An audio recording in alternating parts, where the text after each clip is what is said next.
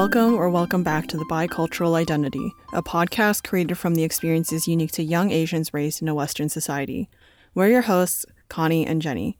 Our weekly episodes contain conversations around social issues, pop culture topics, and nostalgic childhood memories that are significant in our lives as second-gen Canadians. Thinking back to the few times we've visited China, one of the biggest impressions that we had was that the community is set up in a completely different way. And it was so brand new to us as Westerners to see. That's why the brief premise and the title of this episode is around how the style of your community and your neighborhood can really shape the habits in your life and how you go about how your whole lifestyle works. I don't know if you're tuning in right now thinking, oh, this sounds like a boring topic. But, buildings. Yeah.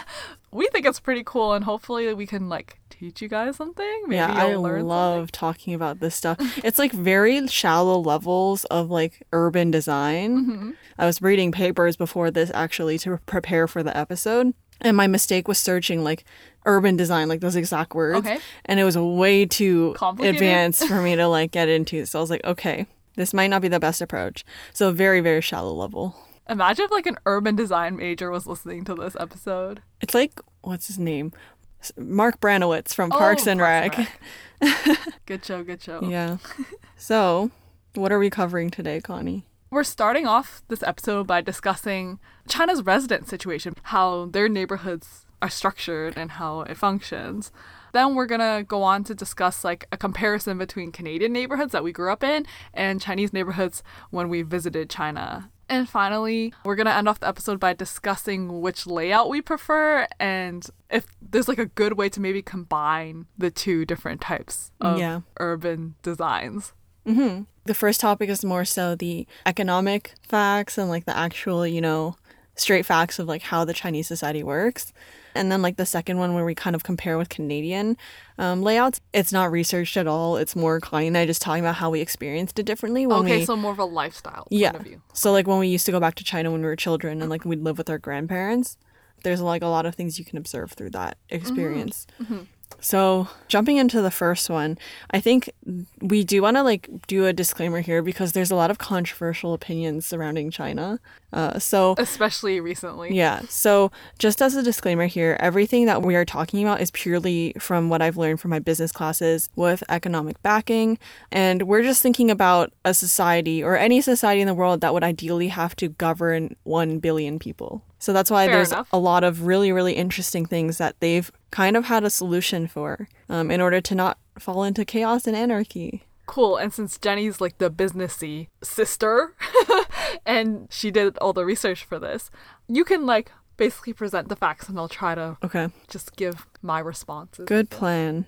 So I think the first thing that is interesting is that there's a general term called urbanization rate, which I actually didn't know about, but it's generally just, I'm guessing, how many residents and how many citizens are living in urban areas is what I'm guessing. Mm-hmm. So one interesting fact I did find was in 2016, China's permanent residents and their registered populations respectively both got around 57% urbanization and 41% urbanization rates, which is actually super substantial when you're thinking about. That's so high. Yeah. But then I'm not speaking based on research that I did, so hopefully I'm not wrong about this, but I think cities like Shenzhen grew so fast to accommodate for this urbanization rate.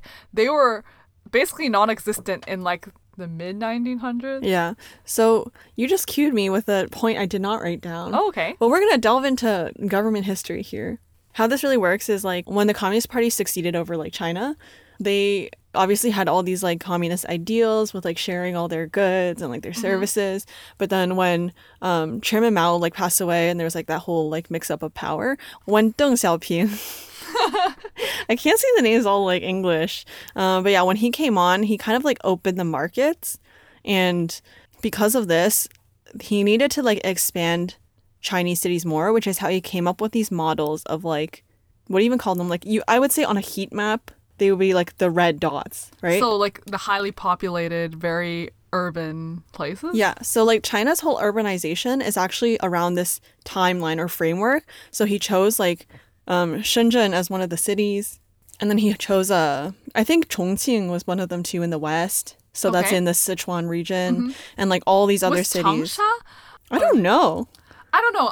I remember watching this variety show, and there was like one of those satellite images you take, almost like what you see on Google Maps. Mm-hmm. And it shows how like within maybe like a few decades, it turned from like almost nothing to like highly populated, busy city. Yeah. That's so like I remember they really focus their efforts on specific points, because before, like when you think about it, Hong Kong and Shanghai mm-hmm. were like the only ports in that region or that area.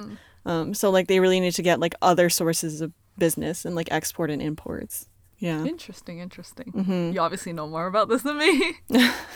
I had to study it in a course, so it was actually very interesting. If you guys ever have the chance to take a business in Asia course, I highly recommend, because our half of the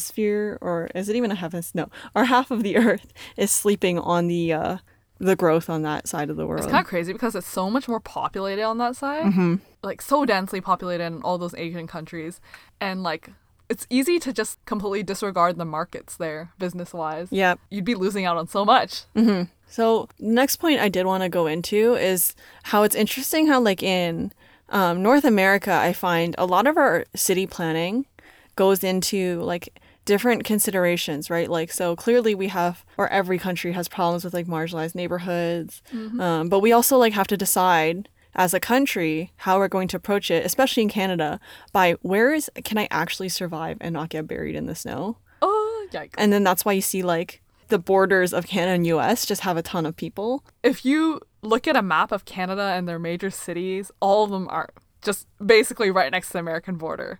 Toronto literally is. Yeah. History fact, Toronto could have been the capital of Canada, but it was way too close to the US. So like whoever's from America, y'all could have just marched over and just took our country. But even like the capital now, Ottawa, is like so close to the US. So you only have to drive like an hour, maybe less. But it's still so cold. On the same context of that in China, it's like a complete other... Or it's like similar in the sense where I think every society is built around water. So like obviously you have like population where there's like ports, like I was saying previously, but they also consider like different ways of developing a city depending on what stage they're at, because they're not like a developed country yet, right? Mm-hmm. They're like developing. So I think what's interesting is I found an article that was pointing out that cities where there's more like socioeconomic development, they are like pretty aware of sustainability issues. I can totally see that. You mean design wise? Because I can even see that in like, I think we spoke about this in the sustainability in Asia episode, but the efforts that big cities in China are taking on like sorting through their garbage and mm-hmm. recyclables and making sure that like it's by law you have to recycle. Exactly. So basically like cities like Shanghai and Beijing and like Shenzhen are all focusing on like green initiatives, while like other cities that existed in like the outside of those like major ones mm-hmm. are actually struggling to keep their populations, because everyone wants to move towards the big cities, right? Yep. So then they're focusing more on like job creations and like making sure industries come in so that there's incentive to stay. It's like what we say, like sustainability is really an issue for the privileged. You can't really expect people who maybe are in more rural areas and like are less well off financially to like buy glass straws. Yeah, exactly. Like participate in huge sustainability movements. Yeah. So it's interesting how the focus does change, especially because of the, I should know what this policy is called because I learned about it, but I don't. But Deng Xiaoping's whole like model of like creating these like city focuses mm-hmm. started in like the East Coastal region, right? For the ports and everything. So then there's definitely much more of a focus on like the green development for that side of China versus like the Western side, which has like no water or like no ports and no nothing. Mm-hmm. So they are like they would be what you call like the lower income group in China. Yeah. This brings me to the next interesting topic. I'll stop talking after topic one, I promise, or I'll talk less. I don't think anyone minds when you talk a lot, Jenny. No, I have one more thing that I did want to bring up because it's so interesting.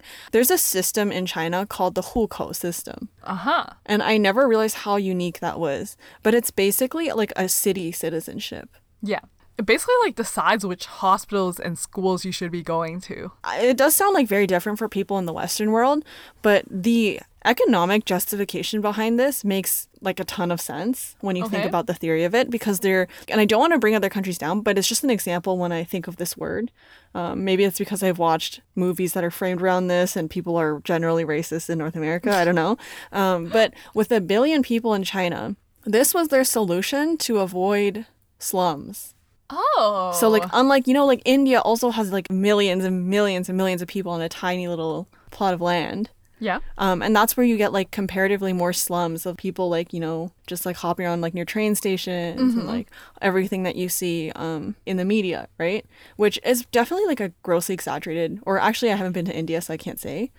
But in China, what the Hukou system does is that it guarantees that families stay within their regions, and then the ones who go to the city for work will still kind of like return home to like the outskirt villages. So basically like the government will guarantee you have a house where your hukou is. Mm-hmm. So like you don't end up with like a horde of people who have to sleep on the streets and like beg for food. Yeah. Do you see any downsides of this system though? The article I read was super interesting because it talks about the downsides when you're like what you call a migrant worker. So if you're coming from the villages into the city, your family like can't come with you. So it really is like a tough job. You normally can only go home on like New Year's. The positive of it again is that they get to come to the city. It's a privilege thing, right? Like if you're born outside the city, then you can actually like as a child, you can study. And like if you can get into like one of the bigger universities and you get a good job in the city after that, then I think that's how like you start getting like a different hukou under your employer and everything. Because like with the whole like communist structure, you are like basically like every person is labeled by which company they're working under. Oh. So...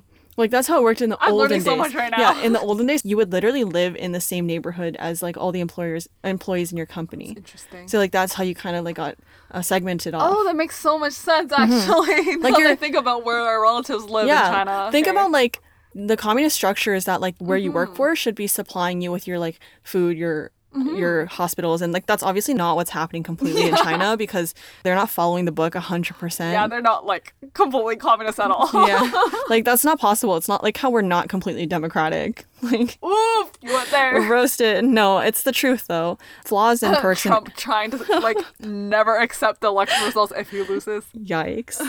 Coming back to the whole hukou concept, I think what China has realized is that because it limits like children's education and it limits like your ability to get like healthcare when you're like a migrant worker. Yeah. They had to make changes recently. Do you know if like it's if it's difficult to like switch hukous? Like for example, once you get wealthy enough, I know this is probably not likely, but like once you're well off enough to like want to move your family to a different province or to a bigger city? That's actually a good question. I have no idea, but I know like they were saying that they're trying to loosen some of the terms. So even if you don't get a hukou, they want to attract more migrant workers, and then they also want to attract more of like the younger like intellectuals.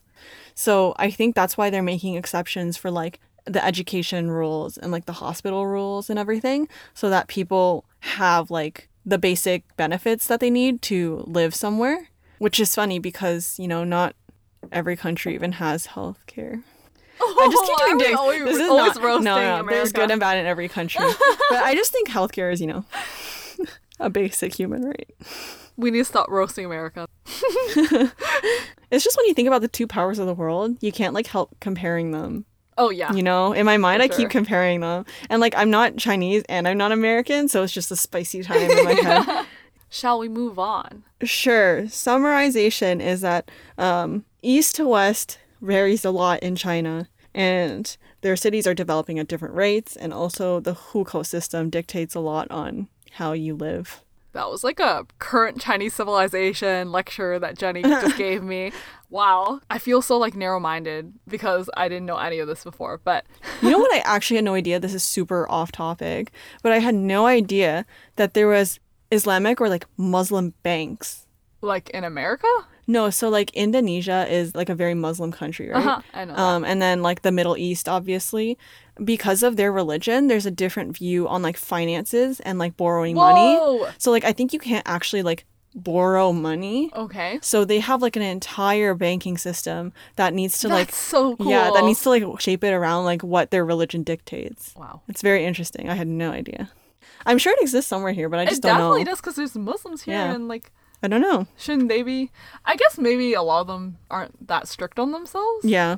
I wish like there was more accommodations for them. So hopefully those banks exist here too. Mm-hmm. So after the high level view, Connie can start. We can start sharing our like very specific, narrowed in view of like what it's like to actually live in the two countries. Yep. growing up here, we grew up in the suburbs, right? So you're like basically in your house and you would have to drive like quite some time sometimes to see your friends. Even in elementary school, you'd have like play dates at each other's houses, but they're always scheduled and maybe like once on a weekend, you know? Basically. Going to school too is like by school bus. A lot of schools usually aren't in walking distance, like especially our high school. Like if we want to choose a specific good school to go to, we'd have to like commute so long. That's basically what living in Canada was like for us. And so it was weird. I think when we went to China for the first time, I was maybe 8, 9. But like my first impression of China is, whoa, this place is so much more community oriented. Like there's basically little, what do you call it? Qu? Yeah, like, I think the English translation I saw today was neighborhood units. Yeah, like neighborhood units. So there's like groupings of a lot of apartment complexes and they all share like a little, maybe like playground or like exercise area and like markets you walk to for like fresh food to buy, at least in both the apartments we lived in China. Those are more limited now though to control like food safety. So that's the thing I noticed when I went back last year. Oh. Yeah. Okay, maybe because, like, I only went back to Shanghai last year and I didn't stay in, like, our, like, main China home. But, yeah. And so, like, you'll probably go to school with kids living in the same, like, little neighborhood unit as you. And so you, like, basically can see each other all the time. I think it's like this in Korea, too. But, like, you just all walk to school together. I don't know. It's super cute. Yeah. That actually brings me to, like, a really interesting difference here that I thought about for the first time today. So I was thinking about, like, how in, like, these Chinese neighborhood units, you just, like, run all over the place.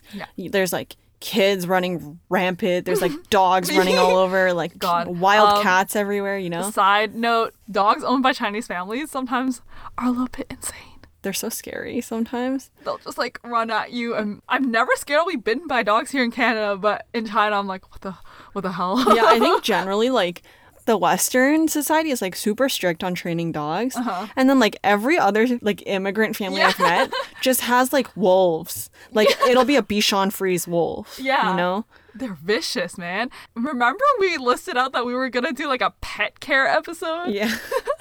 Maybe that would still be cool. I don't know how that would work, but... I have a lot of opinions. Back to your point, Jenny. Sorry. That was a weird side note. I just remembered vicious dogs in China and how much they scarred me. Sure. So the biggest distinguishing factor for me today, or realization, is that I didn't really, like, play with my friends after school. And I think that's just, like, It is a culture thing, and it's also, like, partly a suburb thing. If you're not, like...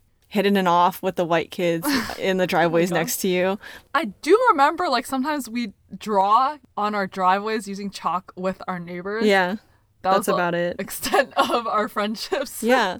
So then I was thinking, too, and I was like, okay, when I, like, have children in the future, I wouldn't let them out the house either. Like, what the heck, right?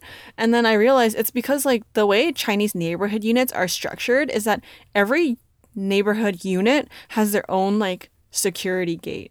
So there's always like an active security guard standing in the front of the gate before you can go into like the entire yard for the apartment complexes.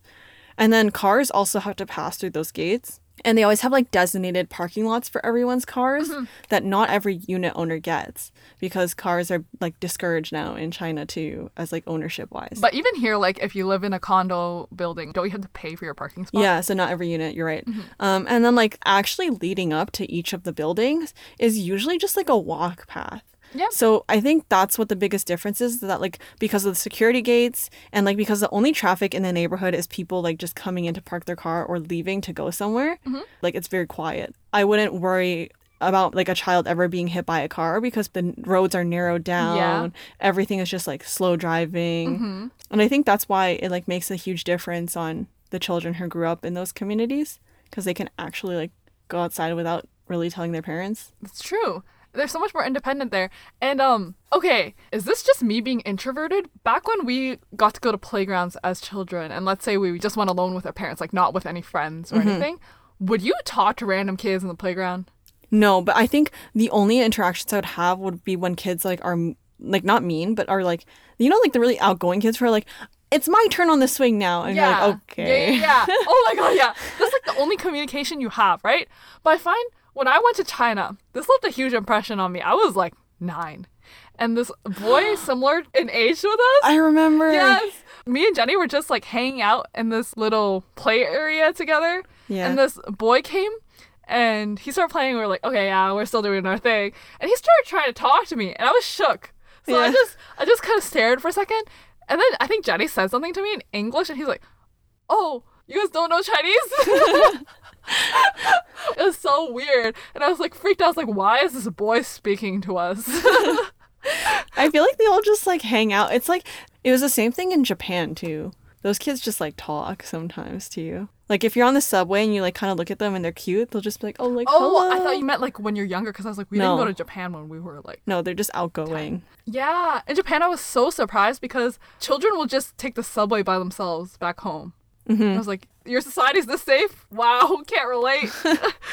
Yep. All this to say, it's like normal there to make friends with your neighbors, mm-hmm. like for kids and adults alike.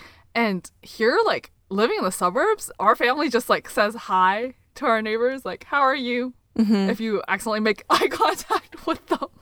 Yeah. But maybe that's like an immigrant family thing. Yeah, maybe. Maybe we feel distant from like white people. Yeah. Another aspect I did want to compare with Canada is like the other side of like living here in urban areas. So I recently moved to downtown Toronto and I would never raise kids here. If you do, like, I fully support that, like to each their own parenting. But I feel like because I grew up with like a more safety conscious or like safety anxious family, the idea of even bringing my kid onto the sidewalk in front of my current apartment just makes my brain go like haywire because there's like a bunch of cars everywhere. There's a bunch of like... That sounds like chaos. Like, you know, if you walk to the wrong area, there's a bunch of drunk people. And if you like walk like to the roads, there's like a bunch of bikes too that are just zooming around. Like I would never let my kid mm-hmm. out of my sight. And that comes in like with the, you know, like in China, like there are these neighborhood units in the middle of the most busy downtown areas. Yeah. Of course, that's for the wealthier people, mm-hmm. but they're gated too, like every other neighborhood. So it's like super quiet in there. They usually have like streams and like waterfalls to walk through mm-hmm. in the yards, which is like, again, a sign of rich people.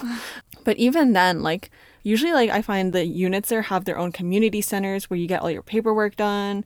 Yeah. There's like a whole staff of people that are hired to keep that unit running mm-hmm. versus like in North America, you have like a condo and then you have a condo manager. Yeah. And it's already like the most community that there is here. Like my dad found like a Facebook group for right. like the condo I live in just uh-huh. as like a community thing. And he like lives for it, you know? I still like live in our parents' home and Jenny's here right now too because of quarantine, but basically living in like a detached home here, all you have is like neighborhood watch. Yeah. Like emails going, hey, there's been sketchy activity lately. Be careful. Yep. And it's just sketchy because like we live in a nice neighborhood. I think we've said that before, like a nice enough neighborhood. Mm-hmm.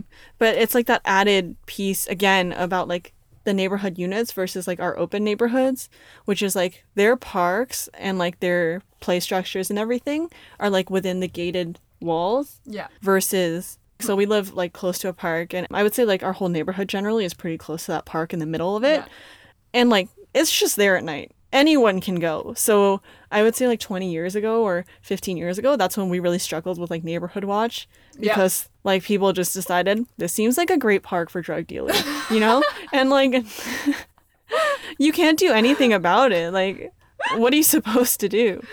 On another note, we talked about like safety for children, but I also think that the neighborhood unit structure of China really benefits their elderly population. Wow, good point. Yeah, because here, like, there's still, like, a lot of community with elderly friends. Like, they go golfing and, like, what? Nice. Meet at Tim Hortons. I seriously think old people do that here. They play bridge. Yeah, like, they still gather. But in China, literally, the elderly people from the neighborhood will organize something called, like, Guangchangwu. Yeah, it's just iconic. Like, all the, like, older, usually ladies, gathering mm-hmm. together to dance. Yeah. on the streets. You've definitely, if you're from North America, you've seen it awkwardly once here, and you're like, what the hell are those Asian women doing? Yeah, they'll find like a place in the park and randomly do that.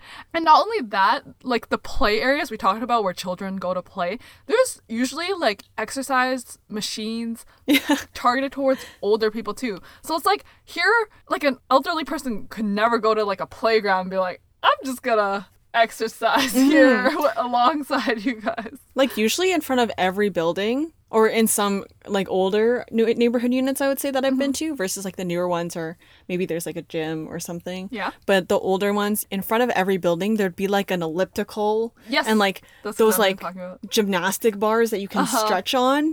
So you get those like funny videos online of like these 80-year-old women doing, you know, like the free, like free hanging, like, they're, like they look like they're walking on stuff, but they're walking on air because their arms are so strong.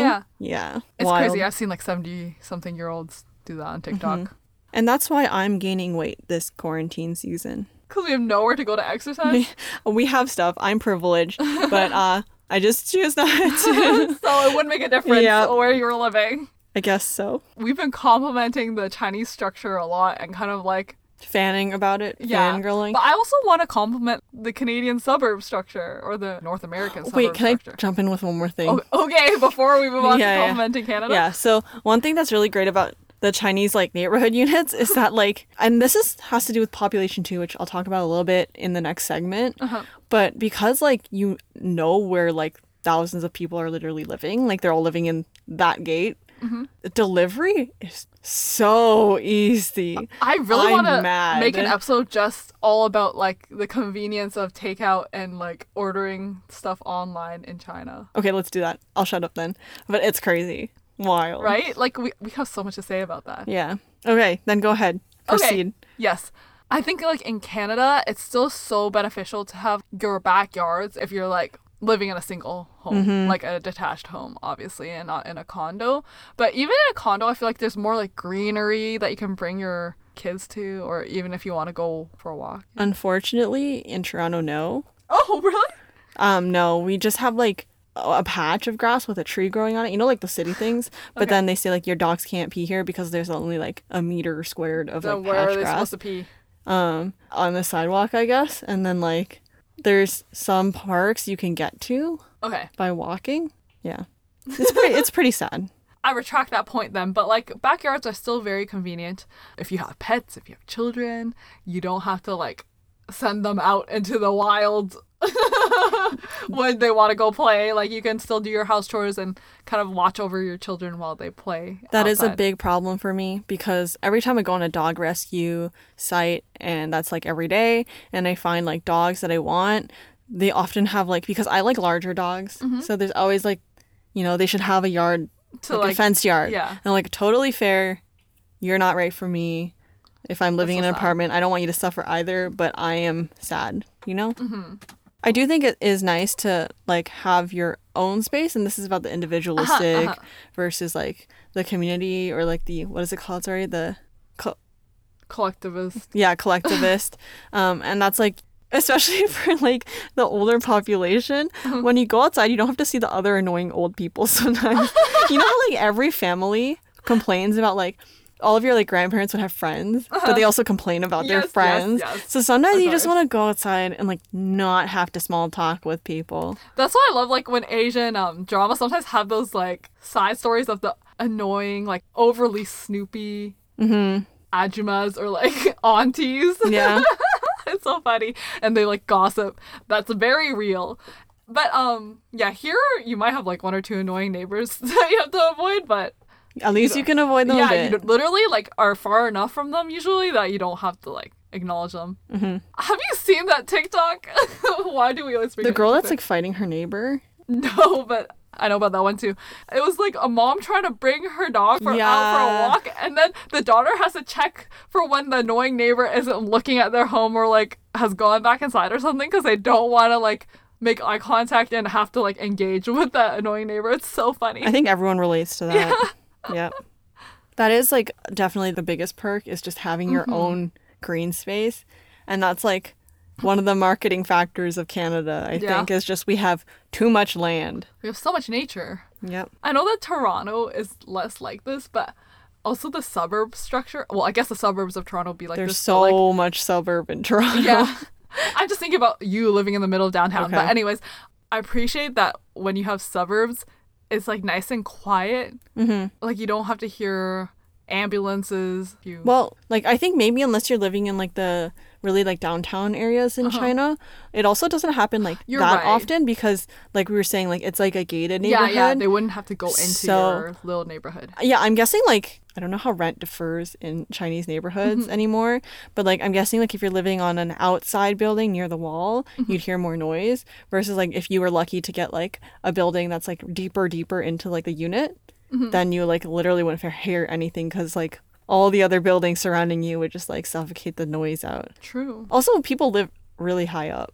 When I was picking out like a place to stay in Toronto, a lot of our family friends were kind of like, they like looking at, you know, like Chinese people like looking at property. Like even if they're not going to buy, they just like talking about it. And they always like tell me to like live high up.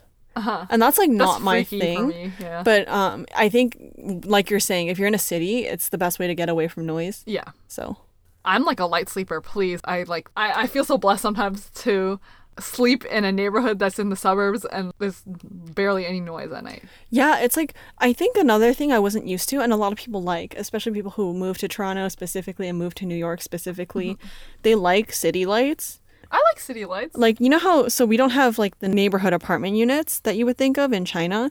So like when you live in a condo, you're literally surrounded by like any other kind of business. So like when you're sleeping at night, like everything's still going on.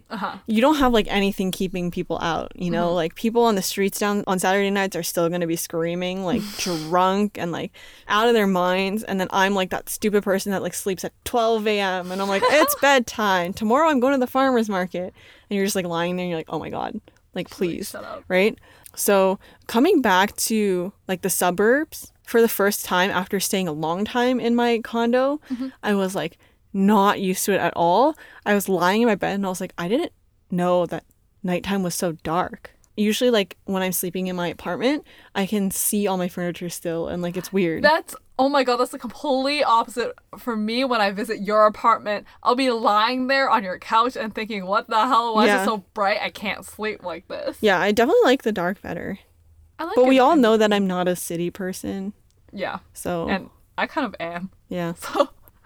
Trade. Okay. My office won't notice. Well, I'll just replace you at work and you replace me at work. That's so funny. Okay, topic 3. What do we prefer or how do we combine it or what is like your ideal utopia city here or living situation? Let's just go only residential. I honestly prefer condo living. I understand that like because I want children in the future, it's generally thought of as better to raise your children in like a house. Yeah. Because they have like a yard to play in and it's just like, treat them like dogs, right? Think about children. Yeah. Think about dogs. There's more space for them. But I don't know. Considering that, like I still would consider living in a condo even though I have children. My ideal place is like living in a condo, maybe like a little bit outside of downtown areas so that it's not too crazy. Yeah, like when I was looking for a place, we went to a few of those, right? And you had like some green space before you saw like the monstrosity of the city of Toronto. That's kind of nice, yeah.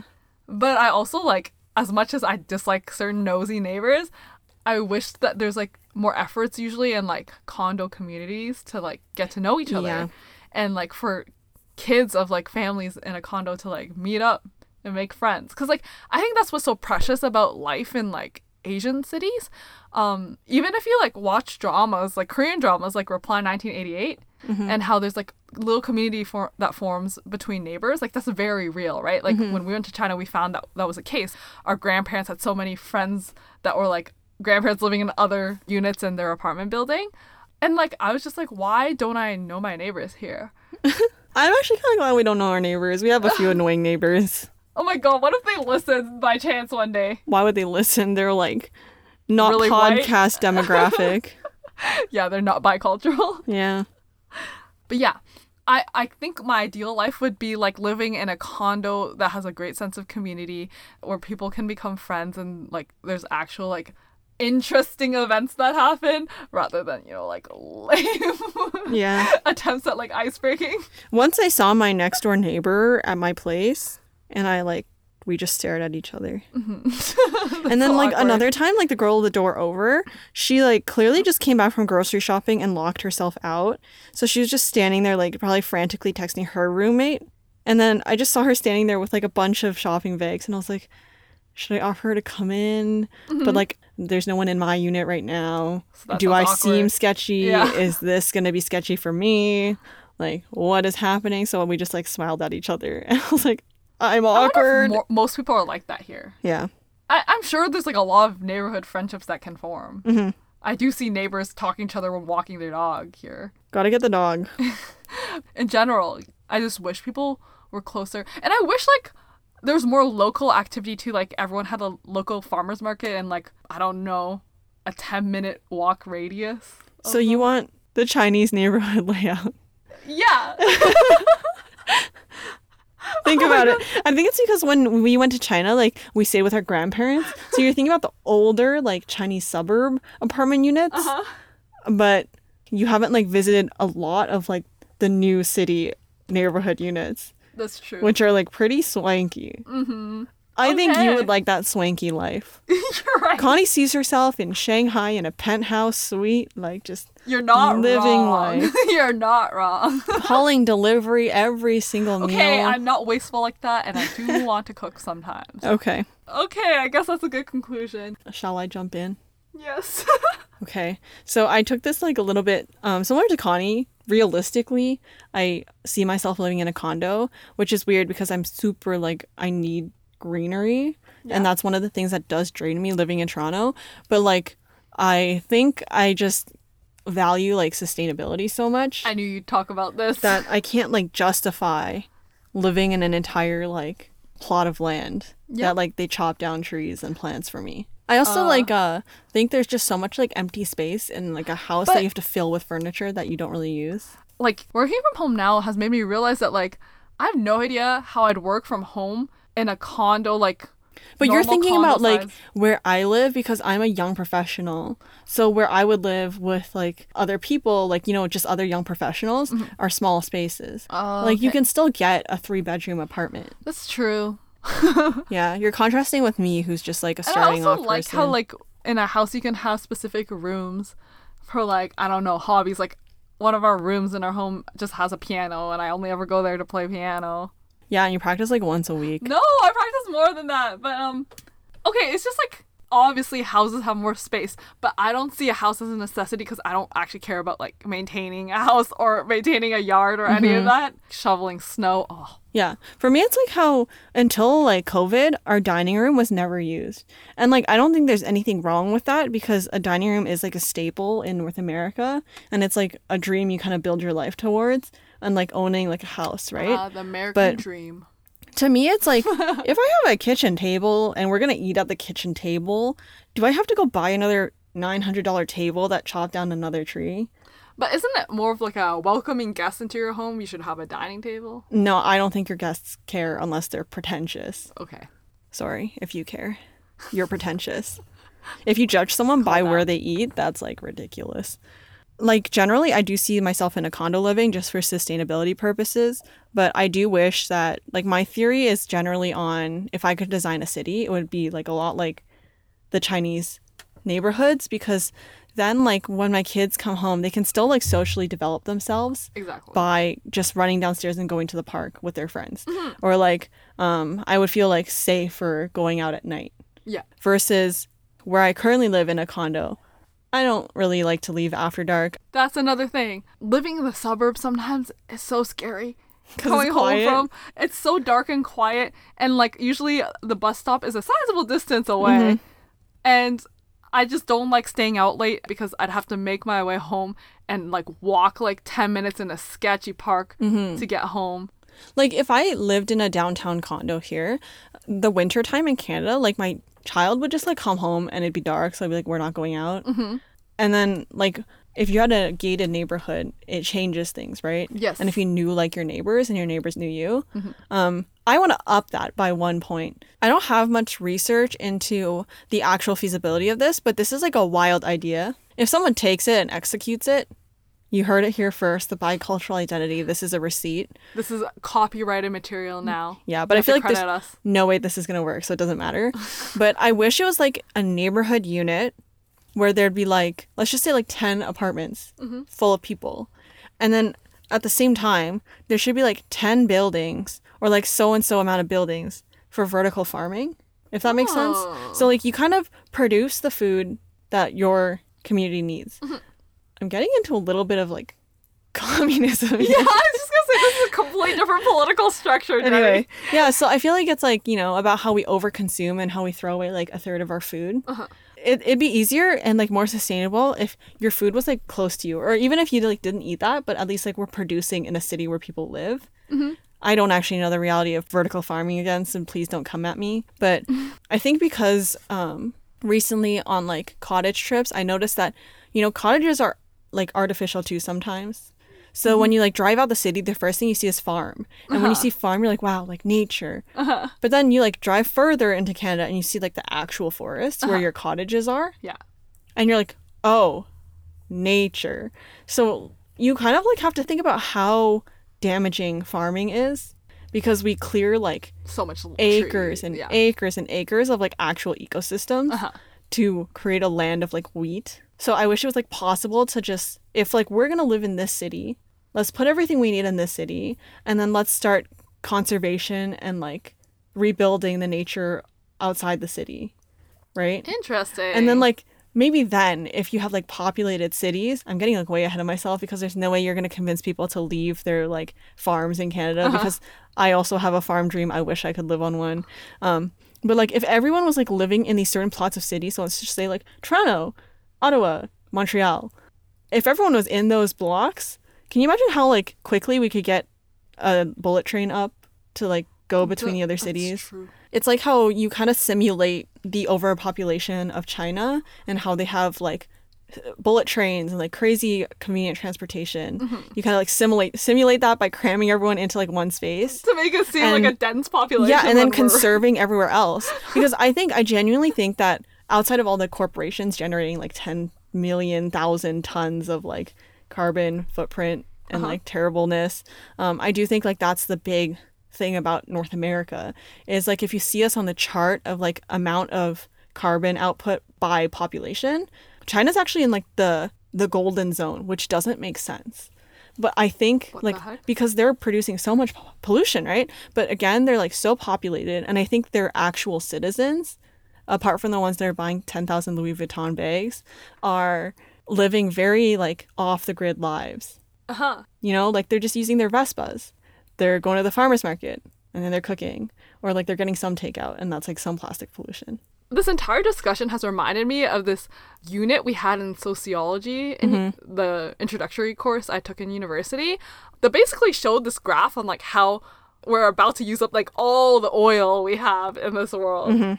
And we literally built the American dream based off, like, oil, because suburbs form because you can use cars to travel to more dense, like, metropolitan areas where you can actually find jobs. Yet you can, like, live some distance away and have your, like, suburban utopia. But basically, if you look at the graph, like, this will come to an end if you don't find other solutions. Like, right now we have, like, electric cars up and coming, right? So that might change things. But from a sustainability standpoint, the only way you would ever solve this is if everyone started living like they did back in, like, the olden days, where you had, like, local markets to buy food from, like, local farmers. Like, what you're proposing basically is, like, vertical farming in your own neighborhood, and then your job would have to be close to your house, and you would be able to, like, travel there without legitimately, like, with COVID, it clearly works. Everyone working from home, other than essential service workers and, like, the people who do need to, like, be out there, everyone else, why do we have so many office buildings that need AC, electricity, you know? And I don't want to take away from, like, the maintenance workers who do need to power those buildings, but I do think, like, there's a way to restructure that. Exactly. Why don't we assign them to take care of the vertical farming buildings and, like, you know? What if we sound like crazy people who are about to, like, become extremists? No. This is, you know, sustainability should not be, like, a wild topic. Basically, we just have to start living more local. That's, like, the moral of whatever we learned in that sociology class. That's the only way to solve these issues. But we don't want to generally, because we have such, like, grandiose images of how city living should be and how, like, now that society has like progressed so much, like it's hard to take it away from this population of people. Like bringing all this back to what I was talking about too, like in China, you would kind of go to work, you take the subway back, and then you go home. Cool. Like maybe you turn on like the heating or like the AC or something, and like you watch TV, you cook, you order food. Here is like you go to work in your car, you drive back in your car, you go home, you water your lawn, you turn on like the heating to heat up your entire house, versus like this winter was the first winter I spent in an apartment, and I didn't realize how like heat really does like spread through an apartment building. Yeah. So like my heater only turned on like twice a day because all of our rooms were heating each other. And I think by that standard alone, there's already so much less of a footprint, and that's where the big deal comes in with like these heavily populated areas, is that you have to share more space and more resources. Mm-hmm. Anyway, that's my ideal weird world. Thank you for listening. Connie, recommendation. This was a chaotic episode. Yes. Recommendation time. I'd like to recommend a Korean drama today. Wow, it's been a while. Yep, I'm getting back on my Korean drama grind. I've been watching so many. There's one I'm quite enjoying right now that I might recommend in the future. Okay. But like I have to see how it goes and how it finishes. But a drama I recently finished that I actually found quite like a pleasing watch from beginning to end. In fact, I thought it got better near the end. It's called Mystic Pop Up Bar. Okay. Jenny has never watched this, so... This is going to be introduction for her too. It's one of those dramas that kind of focus on like someone committing a sin in like, I don't know, the Joseon dynasty, like, you know, back when there were kings and everything. And so they were not able to like die in peace. They actually have to like get sent back to earth and complete some sort of like mission to relieve themselves of their sins. One of the main characters, she owns like a pop-up bar because she actually has the ability to go into people's dreams and fix their issues. Right. So her way of making up for one of her sins is to help 100,000 people solve their issues. And this pop-up bar, she basically like meets troubled customers and gives them this sketchy ass roofie like drink, and they fall asleep and she goes into their dream. True. It's kind of weird, but then like there's another character played by Sungjae from B2B. You guys probably know him if you're into K-pop, and he has this curse that whenever he touches someone, they'll spill like their deepest worries. So you can see how these two people can work together almost. Interesting. Yeah. So it actually gets really deep into like societal issues, into like ideas of family.